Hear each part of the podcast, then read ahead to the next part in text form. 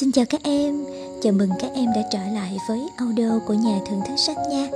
Hôm nay trong audio này chúng ta sẽ cùng nhau cảm nhận về nhân vật Phùng trong truyện ngắn Chiếc thuyền ngoài xa của nhà văn Nguyễn Minh Châu. Nhưng mà trước khi chúng ta bắt đầu cảm nhận về nhân vật này thì chúng ta cùng kể với nhau về một câu chuyện các em nha. Một lữ khách thấy bà lão bên bờ sông đang buồn rầu vì không biết làm thế nào qua sông lữ khách cũng đã mệt mỏi gần như kiệt sức rồi bèn dốc hết sức toàn thân giúp bà lão. Kết quả vừa sang xong, bà cụ chẳng nói năng gì đã vội vàng đi mất. Lữ khách thấy rất hối tiếc anh cảm thấy dường như không đáng để bản thân phát hết sức lực giúp bà lão. Vì ngay cả từ cảm ơn anh cũng chẳng nhận được. Nào có hay mấy giờ sau đúng lúc anh đang mệt mỏi đến mức khó cất bước đi một người trẻ tuổi đuổi kịp anh. Người trẻ tuổi nói Cảm tạ anh đã giúp bà nội tôi. Chỉ tiếc rằng bà không thể nói được, Nên phải dùng cử chỉ tay Để căn dặn tôi đem những thứ này biếu tặng anh. Tôi chắc anh cũng đang cần dùng đến nó. Nói rồi, người trẻ tuổi lấy ra lương khô Và cả con ngựa anh ta đang cưỡi tặng lửa khách. Nhiều lúc, chúng ta luôn sốt ruột muốn có ngay câu trả lời, Nhưng cuộc đời lại bắt chúng ta phải nhẫn nại mà chờ đợi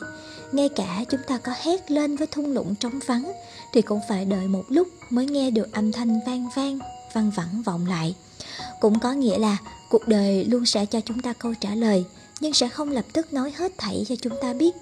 Thực ra tháng năm như một ngọn cây khổng lồ, cành lá đen xen ngang dọc, mà cuộc đời là chú chim nhỏ bay vào bay ra trong đó.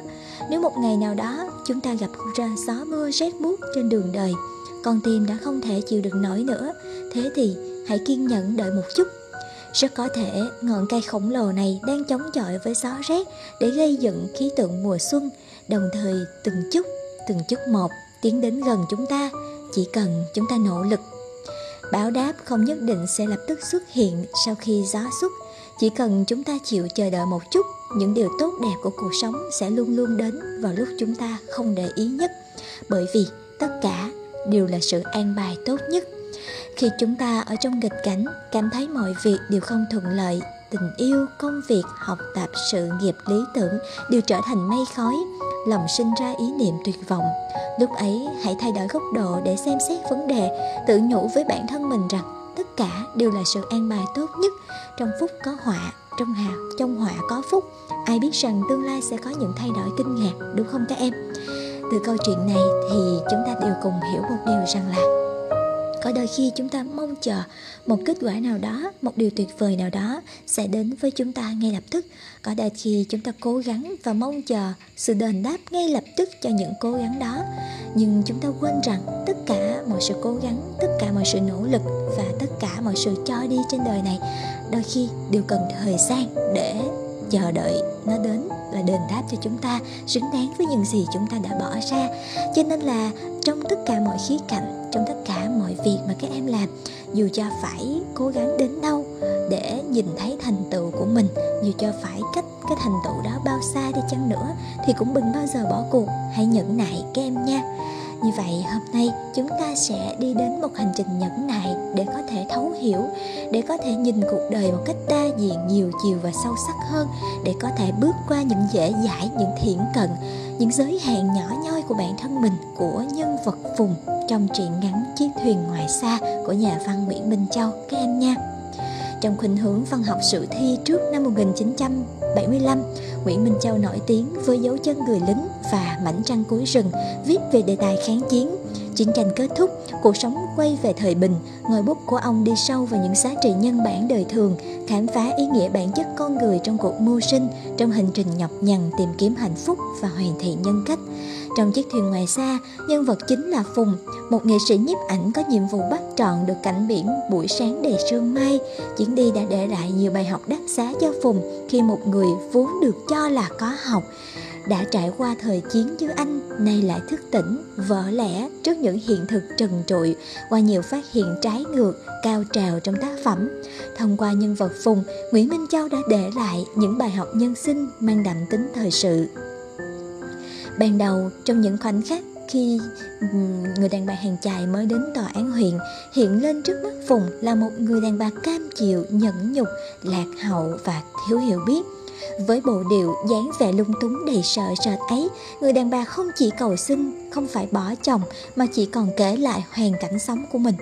Bất kể lúc nào thấy khổ quá là lão xích tôi ra đánh. Cũng như đàn ông thuyền khác uống rượu, Giá mà lão uống rượu thì tôi còn đỡ khổ. Sau này con cái lớn lên, tôi mới sinh được với lão, Đưa tôi lên bờ mà đánh. Thoạt đầu mới nghe, Phùng đã thốt lên, không thể nào hiểu được. Với một người đã lăn lộn nhiều năm trên chiến trường khốc liệt, Với góc nhìn của một người lính Tuy không còn trẻ trung nhưng cũng đã xông pha trận mẹ. Có lẽ ta cũng như Phùng Cũng khó lòng chấp nhận nổi một người cam chịu đến mù quáng như thế. Hơn thế, sau sự bất lực trước hoàn cảnh người đàn bà hàng dài không chịu nhận sự giúp đỡ Là nỗi than trách thầm kín về một con người Sao mà lại cố chấp lao mình vào chỗ bạo lực? Sao mà lại im lìm nhẫn nhục những trọn đòn Khiến xác thịt mình thích lên, rít lại, xót xa, quằn vại và đớn đau như thế? Nếu ta là Phùng, hẳn hậu hầu hết ta cũng sẽ thế thôi Ta rồi cũng sẽ than oán sự lạc hậu sự đè nén nhẫn nhịn đến mức cực đoan khiến Phùng bất ngờ và cũng bất bình đến nỗi than lên, không thể nào hiểu được những hai lần.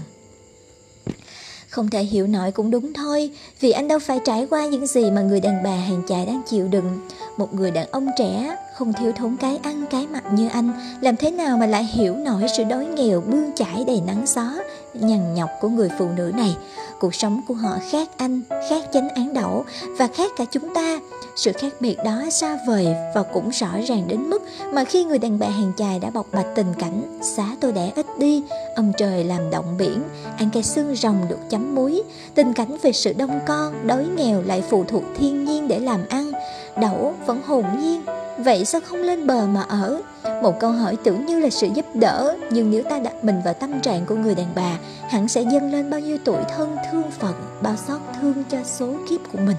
Chào ôi, đàn bà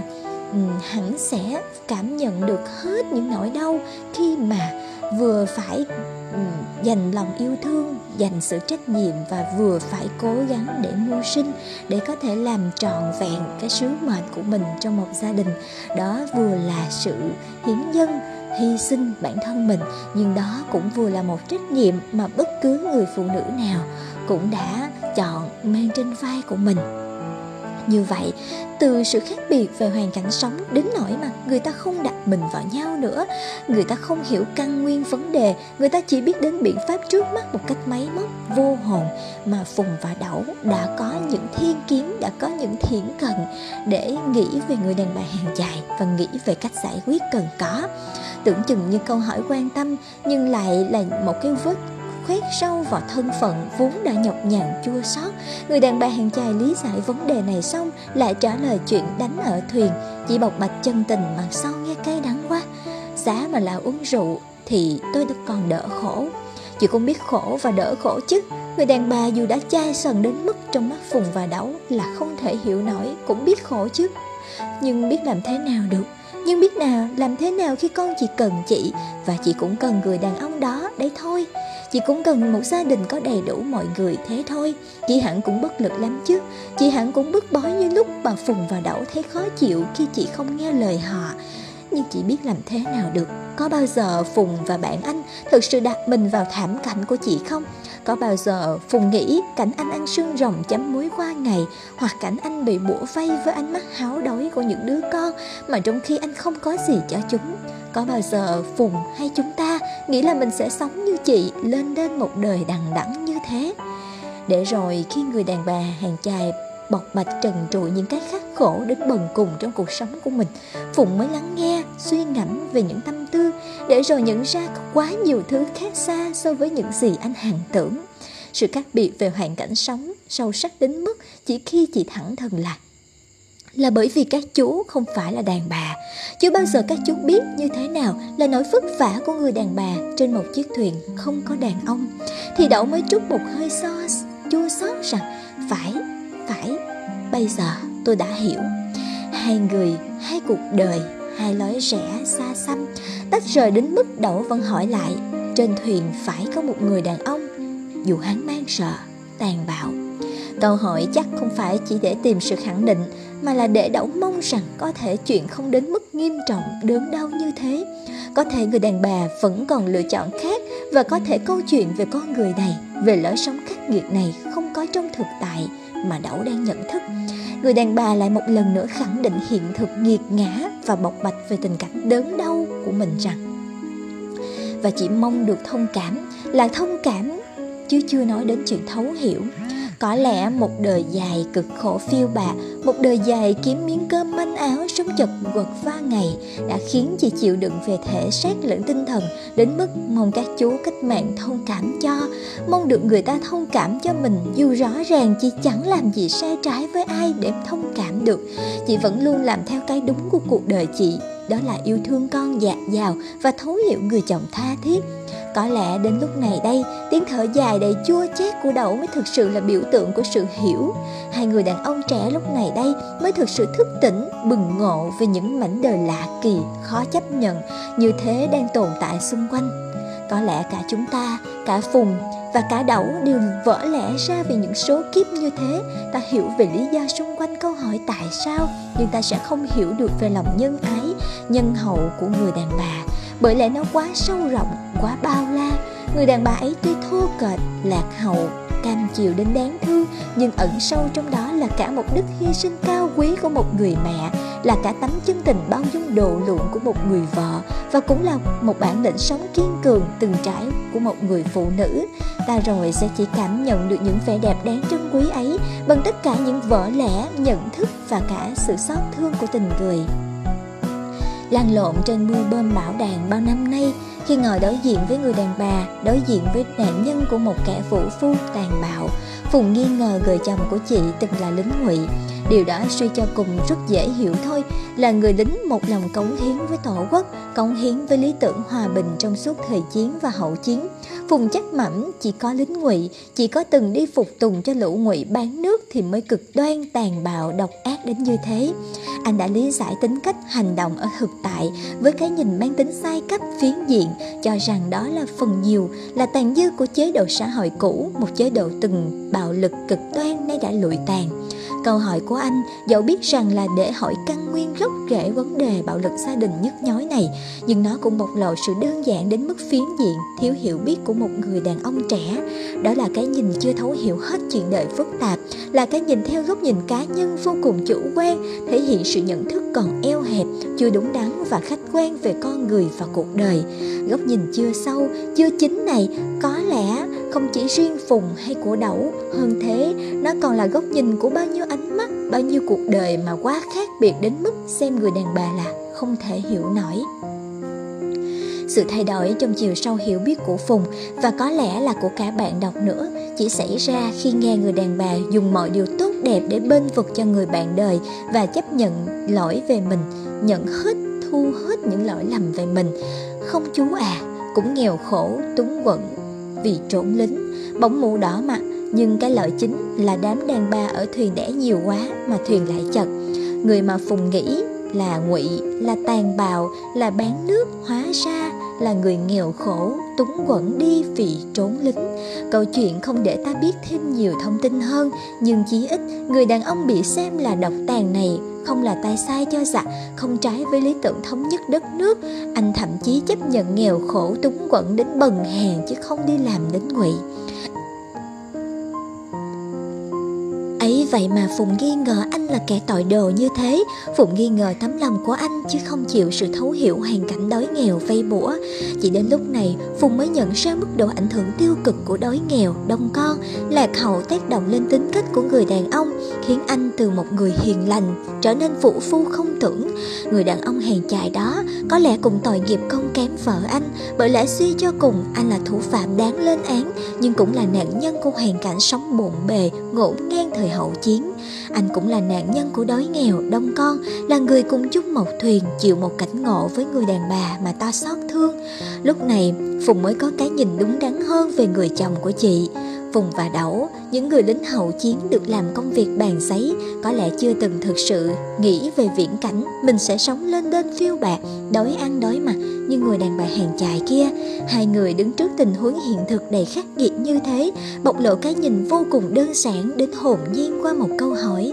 Vậy tại sao không lên bờ mà ở? Câu hỏi tuy thể hiện sự quan tâm, thể hiện cách giải quyết cho vấn đề mà có lẽ đối với hai anh nó quá đơn giản, chỉ cần lên bờ ở, vậy là xong nhưng cuộc đời đâu phải thế, Sự ngổn ngang hoang tàn mà chiến tranh để lại Đâu cho phép những người dân vốn đã bám biển lâu đời nay bỗng nhiên cố định một chỗ rồi thoát nghèo thoát khổ kỳ thực, chỉ những người đang quá phiến diện, chủ quan, chưa bao giờ biết như thế nào là nỗi vất vả của chị, của người đàn bà, mới nghĩ giản đơn đến thế. Họ chỉ nghĩ hoặc ly hôn để giải thoát cho chị, hoặc lên bờ cố định để giải thoát kinh tế. Không thuyết phục được chị ly hôn với niềm tin pháp luật sẽ bảo vệ chị, vùng và đảo lại đưa ra biện pháp về mặt kinh tế. Nghe qua thì có vẻ hợp lý, nhưng kỳ thực lại phiến diện và vô ích bởi là hai anh không thực sự hiểu cuộc sống của chị, không thực sự nhận thức được chị có bao nhiêu bủa vây, bao nhiêu nhọc nhằn mà chính chị cũng đang mắc kẹt với bản thân và gia đình. Sau khi nghe chị trải lòng với lý do là vì con, vì kinh tế, với lý do là làm nhà trên đất ở một chỗ đâu có thể làm được cái nghề thuyền lưới vó. Từ ngày cách mạng về, cách mạng đã cấp đất cho, nhưng chẳng ái ở vì không bỏ nghề được. Phùng mới thực sự hiểu cả một dãy những nguyên nhân khuất lấp, đằng sau câu chuyện tưởng chừng như đơn giản. Đó là cả một hệ thống chính sách còn ngổn ngang hoang tàn thời hậu chiến. Đó là cả một con đường đầy khó khăn giải quyết những vấn đề tồn động nhức nhối mà cần sự tập trung chăm lo thực tế chứ không phải chỉ trên giấy tờ. Làm sao mà những con người coi biển cả là nhà suốt đời lên đên với thuyền lưới vó, nay lại đột ngột bỏ nghề, định cư trên những mảnh đất hãy còn quá hoang sơ, cằn cõi luật pháp hay phùng và đẩu, những nhân vật mang dáng vấp của chính quyền địa phương trong bối cảnh câu chuyện, không những không giúp được người đàn bà hàng chài trong vấn nạn bạo lực gia đình, mà sâu xa hơn, họ cũng bất lực trong vấn đề giải quyết kinh tế một lần nữa, thật trái ngang khi phùng nhận ra tình thương người, lòng thiện chí hay cả pháp luật cũng không thể nào cắt nghĩa nổi hiện tượng cuộc sống đầy phức tạp, lắm những nhức nhối nhưng lại phải chấp nhận hiện thực phủ phàng này. Và cuộc sống cũng diệu kỳ lắm thay khi những người như phùng, đẩu hay cả chúng ta đều không thể hiểu nổi, không thể chấp nhận nổi một cuộc đời như người phụ nữ ấy. Thì đối với họ, cuộc đời đó vẫn lấp lánh những niềm vui, vẫn le lói những hạnh phúc bình dị mà có lẽ với người đàn bà hàng dài đúng là những hạt bụi kim cương trong biển cát khô cằn người đàn bà hàng chài ấy vẫn miệt mài gom nhặt từng mảnh vỡ lóe sáng từng chút từng chút một để xây đắp niềm vui bé nhỏ hòa thuận trong gia đình mình thật trân quý thay từ nhận thức sâu sắc về cuộc sống hiện thực, người nghệ sĩ sống hết mình với nghệ thuật như Phùng, lúc này đây cũng có những biến chuyển đáng quý về cảm quan nghệ thuật.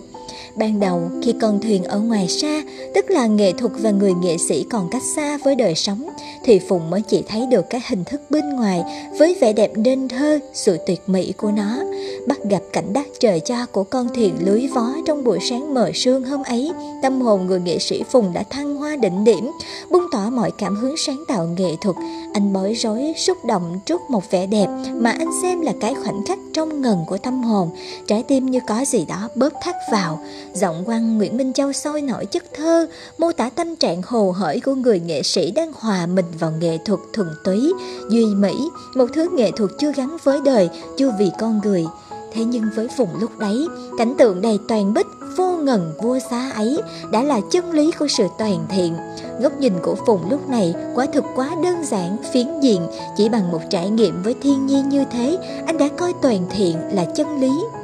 anh chưa biết về con người lao động, anh chưa thấy họ, liệu có vui, liệu có toàn bích như con thuyền, nhưng lại chắc mẩm sẽ sớm nhảy tàu hỏa trở về, bỏ lại mọi thứ phía sau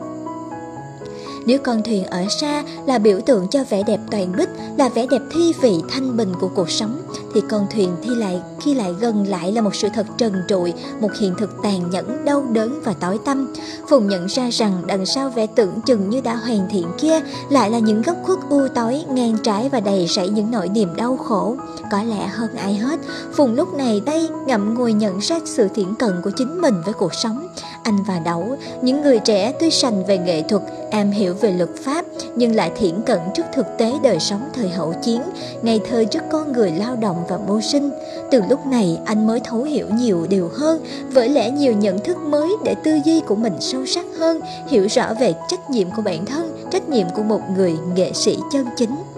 Ngồi bút đầm tình triết lý của Nguyễn Minh Châu đã để nhân vật của ông vùng phải tự nhận thức từ vỡ lẽ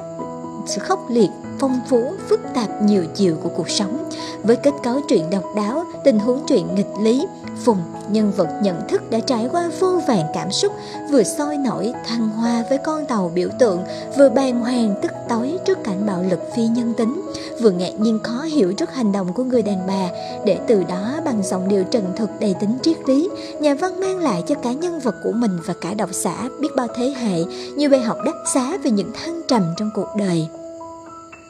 Theo chân hồn văn của Nguyễn Minh Châu, hồn văn của những triết lý nhân sinh bình dị mà gần gũi, ta cũng có thể bắt gặp một bài học rất đời trong tác phẩm Bến quê. Nếu như trong Bến quê, nhân vật nhĩ chỉ thấm thía sâu sắc vẻ đẹp bình dị, sáng đơn mà vô xá của bãi bồi bên kia sông Hồng của làng quê anh và nhận ra bài học để đời rằng con người ta trên đường thật khó tránh được những cái điều vòng vèo hoặc trùng trình. Chỉ khi anh đau ốm nặng nề thì trong chiếc thuyền ngoài xa, nhân vật Phùng cũng chỉ nhận ra hạt ngọc ngọc ẩn giấu trong bề sâu tâm hồn của người đàn bà và vẻ đẹp nghệ thuật chân chính khi anh Hà bỏ cái toi xuống và lắng nghe những nỗi niềm của con người lao động trong thực tế. Quả thực, dù viết về hai con người, hai đề tài tưởng chừng như chẳng liên quan, Mỹ Minh, Nguyễn Minh Châu lại cùng bộc lộ một tư tưởng thấm nhuần, xuyên suốt về những giá trị bình dị mà đẹp đẽ, những thứ mà người ta vô tình lãng quên, trùng trình trên đường đời, đôi khi lại là những giá trị chân thiện mỹ đích thực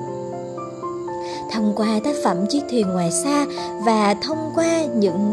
lời suy tư chiêm nghiệm của Nguyễn Minh Châu trong tác phẩm này thì chúng ta đã thấy được một cuộc sống với những mảng màu hồng, màu xanh tươi sáng, rạng rỡ của bức tranh mà còn không chỉ như thế còn sẽ là cuộc sống của những góc u ám, tối tăm khuất lấp đầy đớn đau. Đó không chỉ là những chuyện có thể thấu, có thể nhìn xuyên được chỉ trong chốc lát mà còn có những nghịch lý, những oái âm khó hiểu, buộc ta phải tự mình nhận ra, tự mình tìm kiếm đó, đôi khi không phải là cứ mặc nhiên là bên ngoài chắc sống bên trong bên trong hòa hợp bên ngoài, mà còn là sự ngang trái, không hề thống nhất, không hề hòa hợp giữa nội tâm sâu kín và vẻ ngoài hiển nhiên. Còn người ta đôi khi buộc phải chấp nhận những nghịch lý, tưởng như không thể chấp nhận kia, bởi cuộc đời ngoài trắng và đen, hãy còn vô số gam màu nóng lạnh, dáng thanh, có những thăng trầm mà cuộc đời đôi khi cũng không đủ để thấu hiểu thông suốt hết. Từ đó, Nguyễn Minh Châu đã để anh cũng như bạn đọc vỡ ra những giới hạn của lòng tốt, đã để Phùng nhìn thấy được cái cách mà anh đã cảm nhận về người đàn bà hàng chài lúc đầu và cách mà anh đã ngộ ra những bài học chân lý từ người đàn bà hàng chài ở cuối cùng. Và từ đó Nguyễn Minh Châu đã để anh để chúng ta nhìn nhận vỡ lẽ ra rất nhiều thứ về cách nhìn nhận và đánh giá sự việc trong đời, đặc biệt là những người nghệ sĩ đang miệt mài khắc ghi cuộc sống. Vì vậy, một người nghệ sĩ chân chính phải là nhà nhân đạo từ trong cốt tủy, nghĩa là người nghệ sĩ phải biết, phải thấu, phải cảm những ngang trái hiện thực, những bản chất từ sâu thẳm đó. Nghệ thuật và người nghệ sĩ hãy đến gần với cuộc đời, với con người, bởi lẽ không chỉ cần có tài năng, mà những người như Phùng còn cần có tấm lòng yêu thương, đùm bọc con người, dũng cảm đấu tranh chống lại sự bất công, sẵn sàng bảo vệ những mảnh đời bất hạnh và đem lại giá trị tốt đẹp đích thực cho cuộc sống. Đó không phải là cái đẹp phiến diện rời xa con người, lý tưởng hóa một chiều, mà đó là cái đẹp gắn với hiện thực, cái đẹp xuyên suốt thực tại để thấu hiểu, đồng cảm và nâng đỡ con người. Đó chính là nghệ thuật vị nhân sinh, là nghệ thuật chân chính, là cái tạo nên giá trị cốt lõi của một tác phẩm và cũng khẳng định tầm vóc của một khác tác giả. Theo Phó Giáo sư Tiến sĩ Đoàn Đức Phương, ở tác phẩm này, nét độc đáo trong xây dựng cốt truyện của mình Nguyễn Minh Châu là cách tạo tình huống mang ý nghĩa khám phá, phát hiện về đời sống. Nếu coi tình huống là sự kiện có ý nghĩa bộc lộ mọi mối quan hệ, bộc lộ khả năng ứng xử, thử thách phẩm chất, tính cách, đôi khi tạo ra những bước ngoặt trong tư tưởng, tình cảm trong cuộc đời con người, thì với Phùng, việc chứng kiến lão đàn ông đánh vợ là một sự kiện như thế Trước đó, Phùng nhìn đời bằng con mắt của một nghệ sĩ, anh rung động, say mê trước vẻ đẹp trời cho của thuyền biển sớm mai. Chính trong giây phút tâm hồn thăng hoa, những cảm xúc lãng mạn nhất, anh bất ngờ chứng kiến đôi vợ chồng từ con thuyền thơ mộng bước xuống, rồi lão đàn ông đánh vợ một cách giả man và vô lý như vậy. Tình huống đó được lặp lại một lần nữa, Phùng không chỉ chứng kiến người đàn bà nhẫn nhục chịu đựng mà còn thấy được thái độ, hành động của chị em thằng Phát trước sự hung bạo của cha mẹ. Từ đó đến cuối truyện, Phùng đã có cách nhìn đời khác hẳn, anh thấy rõ những cái ngang trái trong gia đình thuyền chài ấy, hiểu sâu thêm tính cách người đàn bà, chị em thằng Phát, hiểu sâu thêm bản chất của người đồng đội của mình là Đẩu và thêm hiểu chính mình. Tình huống truyện đã được Nguyễn Minh Châu đẩy lên cao trào và ngày càng xoáy sâu hơn để phát hiện tính cách con người, phát hiện sự thật cuộc đời. Ngôn ngữ người kể chuyện và ngôn ngữ nhân vật trong truyện ngắn Chiếc thuyền ngoài xa này cũng rất đáng chú ý. Người kể chuyện ở đây là nhân vật Phùng, hay nói đúng hơn đó là sự hóa thân của tác giả vào nhân vật Phùng. Vì chọn người kể chuyện như thế đã tạo ra một điểm nhìn trần thuật sắc sảo, tăng cường khả năng khám phá đời sống của tình huống truyện, lời kể chuyện trở nên khách quan, chân thực, giàu sức thuyết phục ngôn ngữ các nhân vật phù hợp với đặc điểm tính cách của từng người. Giọng điệu lão đàn ông thật thô bỉ, tàn nhẫn với những từ ngữ đầy vẻ tục tằn, hung bạo. Những lời của người đàn bà thật dịu dàng và xót xa khi nói với con, thật đớn đau và thấu trải lẽ đời khi nói về thân phận của mình. Những lời của Đẩu ở tòa án huyện rõ là giọng điệu của một người tốt bụng, nhiệt thành. Vì sử dụng ngôn ngữ rất linh hoạt, sáng tạo như thế đã góp phần cắt sâu thêm chủ đề, tư tưởng của truyện ngắn. Như vậy, qua truyện ngắn chiếc thuyền ngoài xa, ta có thể thấy được số phận bất hạnh của người phụ nữ khi đất nước đã giành được độc lập nhưng vẫn còn trong giai đoạn khó khăn. Đây là câu chuyện buồn về cuộc đời của người phụ nữ làng chài, nhà đông con suốt ngày bị chồng vũ phu hành hạ nhưng vẫn cam chịu, nhẫn nhịn vì tình yêu với các con, muốn đảm bảo cho tương lai của các con được tốt hơn. Qua đó, nhà văn đã bày tỏ niềm tin yêu và trân trọng đối với vẻ đẹp tâm hồn nổi lên từ sự đau khổ ấy. Nghịch lý giữa vẻ đẹp nghệ thuật mà nhân vật Phùng luôn theo đuổi với thực tế cuộc sống đầy đau đớn, nhẫn tâm, với tư cách là nghệ sĩ săn tìm cái đẹp, Phùng đã có những giây phút hạnh phúc ngập tràn tâm hồn bởi anh đã có được cái đẹp tuyệt đỉnh của ngoại cảnh mà anh hằng ao ước. Nhưng anh hoàn toàn bất ngờ vì bức ảnh chụp rất đẹp nhưng đằng sau bức ảnh đó anh nhận ra một sự thật trần trụi đầy đau đớn khi con thuyền anh vừa chụp cặp bến và xuất hiện hình ảnh người chồng đánh đập vợ mình tàn nhẫn, bất công. Và từ thực tế đó, từ nghịch, nghịch lý trong cách nhìn nhận giải quyết vấn đề của nhân vật bậu, nhân vật đẩu với thực tế hoàn cảnh của người đàn bà hàng chài. Từ đó chúng ta rút ra được một bài học rằng cần phải đưa ra cách giải quyết vấn đề bạo lực gia đình để đảm bảo cho cuộc sống vật chất và tinh thần của người phụ nữ được đầy đủ, tốt đẹp và hạnh phúc hơn. Cần giải quyết được tình trạng đói kém kéo dài thường xuyên, nâng cao nhận thức của người dân và đặc biệt là mối quan hệ giữa nghệ thuật và cuộc đời phải là hai vòng tròn đồng tâm. Nghệ thuật phải phản ánh được cuộc sống, không được tách rời mà luôn gắn chặt với cuộc sống. Nghệ thuật phải vừa tố cáo vừa phản ánh hiện thực, bắt độc giả không thể làm ngơ trước hiện thực đen tối phủ vàng của mọi kiếp người làm than. Trong đó, người nghệ sĩ phải dũng cảm, nhìn thẳng vào hiện thực, phải nhìn nhận đầy đủ số phận con người. Qua nhân vật Phùng và Đảo ta rút ra được một bài học không thể nhìn cuộc đời đơn giản một chiều, phải đi sâu về hiện thực với nhiều khía cạnh của nó để thấy rõ hiện thực, chứ không chỉ dừng trên sách vở lý thuyết là không thể nhìn cuộc đời qua mắt lưới. Như vậy là chúng ta đã cảm nhận một chút gì đó về nhân vật Phùng và về cuộc sống, về cuộc đời của người đàn bà hàng chài trong chuyện ngắn chiếc thuyền ngoài xa này thì từ đó ta nhận ra rằng là chuyện ngắn chiếc thuyền ngoài xa ở đây đã nêu ra được rất là nhiều bài học, đã truyền tải cho chúng ta được rất là nhiều tư tưởng để khiến cho chúng ta hình dung được về những đa đoan, đa chiều, những oái âm của cuộc đời. Và khi chúng ta tiếp cận tác phẩm này, hãy nhớ luôn quan tâm đến những khía cạnh là bài học thông điệp về cuộc đời, về đói nghèo, về bạo lực và những khía cạnh về cách nhìn nhận đa chiều đừng nên thiển cận, đừng nên chỉ một chiều. Và cái mối quan hệ giữa nghệ thuật và cuộc đời, mối quan hệ giữa nghệ thuật với hiện thực ở ngoài kia, tất cả những khía cạnh đó là tất cả sẽ bao trùm xuyên suốt tư tưởng của truyện ngắn chiếc thuyền ngoài xa này. Và cho dù là các em gặp đề nào đi chăng nữa, các em cũng sẽ cần thể hiện cái tư tưởng đó, đánh giá tư tưởng đó, khẳng định những tư tưởng đó ở cuối thân bài hoặc kết bài các em nha cảm ơn các em đã nghe đến đây và hẹn gặp lại các em trong những audio tiếp theo và trong những bài giảng trong khóa học của chúng ta nha. Cảm ơn các em thật nhiều.